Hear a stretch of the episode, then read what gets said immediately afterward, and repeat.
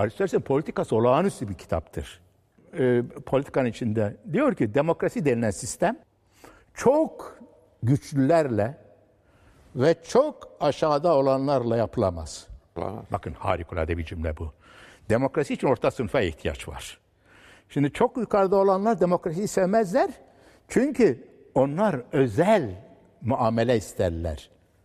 Aşağı sınıfta de- demokrasiye için gerekli olan karakter, güç, iradeye sahip değildir. Merhabalar meraklı hapçılar, hoş geldiniz. Girişi Ahmet Hoca ile yapmak istedim. Zira konu başlığımıza uygun bir giriş olur diye düşündüm. Bugün demokrasiyle yönetiliyoruz diye en doğrusu budur diyebilir miyiz? Ben bu soruya Özgür Demirtaş'ın bir tweet'i vardı. Onunla cevap vermek istiyorum. Kölelik kanuniydi, soykırımlar kanuniydi, çocuk evlilikleri kanuniydi. Kanuni olmak güç ile alakalıdır, adaletle değil. Aynı şekilde bir şeyin kanuni olup olmaması gibi belki yarın öbür gün diyeceğiz ki kardeşim Aysun Kayacı haklıymış. Herkes oy vermemeli. Hatta belki bunun için e, geç kalmış bile olabiliriz. Neyse. E, Demokrasi etimolojik olarak demos ve kratos halkın egemenliği, halk ve egemenlik kelimelerinden eski Yunan'dan geliyor tabi ama bugün bildiğimiz anlamıyla demokrasinin gerçek kuramsal mimarı Locke'tur diyor Ahmet Hoca Felsefeye Giriş kitabında ki efsane bir kitaptır. Bunu da neye istinaden diyor? Amerikan Bağımsızlık Bildirgesi ve Fransız Devrimi İnsan Hakları Bildirgesi gibi metinlerde Locke'un düşüncelerine rastlandığı için. Gerçi Amerika'da demokrasi başlangıcını Headright sistemine kadar götürüyorlar. E, kolonileşme döneminde oluşturulan bir genel kurulda yetişkin her erkeğe söz hakkı tanındığı için tabi o zamanın demokrasisi de bu. Kadın falan yok. O Headright sistemine kadar demokrasi başlangıcını götürüyorlar Amerika için. Demokrasi denilen sistem tamamen halka mı ait olmalı? İlla demokrasi olacaksa bence evet. Yani e, Rousseau'nun, Jean-Jacques Rousseau'nun dediği gibi halkın temsilciliği tarafından ki bugün onlar milletvekili oluyorlar bizim sistemimizde. Alınan kararlar, çıkarılan yasalar en son tekrar halkın referandumundan geçtikten sonra yürürlüğe girebilecekse eğer demokrasiyi bu şekilde uygulayacaksak buna kısmen okeyim. Bunun dışında da tamamen egemenlik insanlara ait olsun da nasıl insanlara ait olsun noktasında görüş ayrılıkları var. Şöyle ki tamamına değil de bir kısmına dersek aristokratlara işte elit kesime verelim dersek aristokrasi oluyor zaten. Yönetim bilimi veya sanatına, yasaların bilgisine, diğer insanlardan e, çok daha fazla bilgi sahibi olan, yönetmeyi bilen, seçkin insanlar mı olmalıdırlar yoksa bütün insanlar doğal olarak ahlaki bir hayat yaşamayı, doğru siyasi kararlar vermeyi, doğru ve adil yasalar yapmaya yetisine sahipler midir? Bence hayır.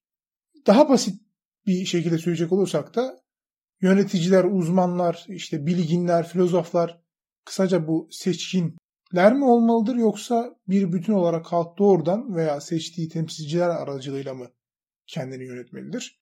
Bu noktada yine bence aristokrasi yani toplum yönetme bilgisi uzmanlığı olan belirli bir düşünce sistematiği kazanmış kişilerin yönetmesi gerekir. Ki aristokrasiyi savunanlar çoktur. Platon, Aristo, Farabi, Comte, Hegel gibi. Hoş Ahmet Hoca e, toplum yönetmenin bilgisi diye bir şey yoktur diyor. Kendisinden dinleyelim. Sıradan sokaktaki insan bir de filozof, aydın, entelektüel. Siyasetin bilgisine ondan daha fazla sahip olan. Yunanistan'da Platon'un yaşadığı 4. yüzyılda, 5. 4. yüzyılda demokrasi ile oligarşi arasında kavga var biliyorsunuz site içerisinde. Demokrasi taraftarları işte şeye dayanarak, yurttaşlığa dayanarak, eşitliğe dayanarak yönetme katılmak istiyorlar. Aristoteles'in şeyin Platon'un da ait olduğu aristokrasi taraftarları diyen ve oligarşi tarafları da yönetimin bir bilgi, tecrübe, imkan, sanat olduğu dolayısıyla onların katılmaması gerektiğini söylüyor.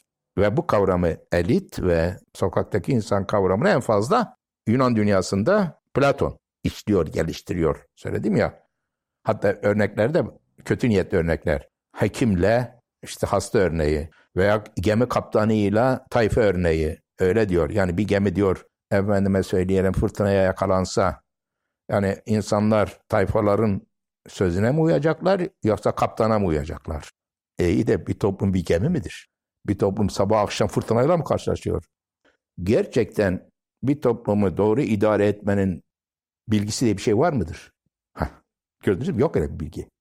Veya bir kadına neyin iyi geldiğinin mutlu olması için hangi davranışların iyi geldiğinin bilgisi var mıdır? Ahmakça şey. Bunlar ama böyle bilgi yok dünyada. Bilgiye ihtiyacımız olması başka, böyle bilginin olması başka. Hayatımızı e, o zaman tamamen rastlantılar üzerine mi götürüyoruz? Hayır. Hayır. Yani Nasrettin Hoca'nın dediği gibi efendim hocam neyi seversin? E, yokuşu mu yoksa inişi mi seversin? Ulan demiş düz yol yok mu? Devam ediyorum. Yönetimi çoğunluğa verebiliriz. Farklı uygulama şekilleriyle demokrasi tamam. E, bilgili uzman bir azınlığa verebiliriz. İşte aristokrasi veya oligarşi. Bir de son olarak tek bir kişiye verebiliriz. Ki bu üçüncü şıkkın yani tek bir kişinin egemen olması gerektiğini savunanlar da olmuş. Ee, en ünlüsü Hobbes. Hobbes'tan başka Platon, Aristoteles ve Farabi de egemen kişi eğer adil, erdemli, bilge bir kişi olacaksa buna da itiraz etmemişler. Hatta Aristoteles iyi rejimler içinde en iyisinin erdemli bir monarşi olduğunu söyler. Biz de belki geriye dönüp baksak diyebiliriz ki Atatürk'le olan bir monarşi, Atatürk monarşisi çok iyi bir yönetim şekli olabilir. Ee, ben şimdiden buna e, yeşil ışık yakarım yani. Bugünlük hap bilgi bu kadar. Sadece şunu anlatmaya çalıştım. Belki de bu yönetim şekli en iyisi değil. Hani bunun üzerine bir düşünmemiz gerekir, araştırmamız gerekir. Konu anlatımında yararlandığım felsefeye giriş kitabından zaten bahsettim. Onun haricinde Ahmet Hoca'nın iki videosunu ve bir podcast dizisini linkliyorum. Bir elit felsefeci diye başlıyor. Bu bir elit serisi de güzel tavsiye ederim. İşte bir elit e, bilim insanı var, bir elit sanat insanı var galiba Devrim Erbil. Onları da dinleyin derim. Kendinize iyi bakın. Sonraki bölümde görüşürüz.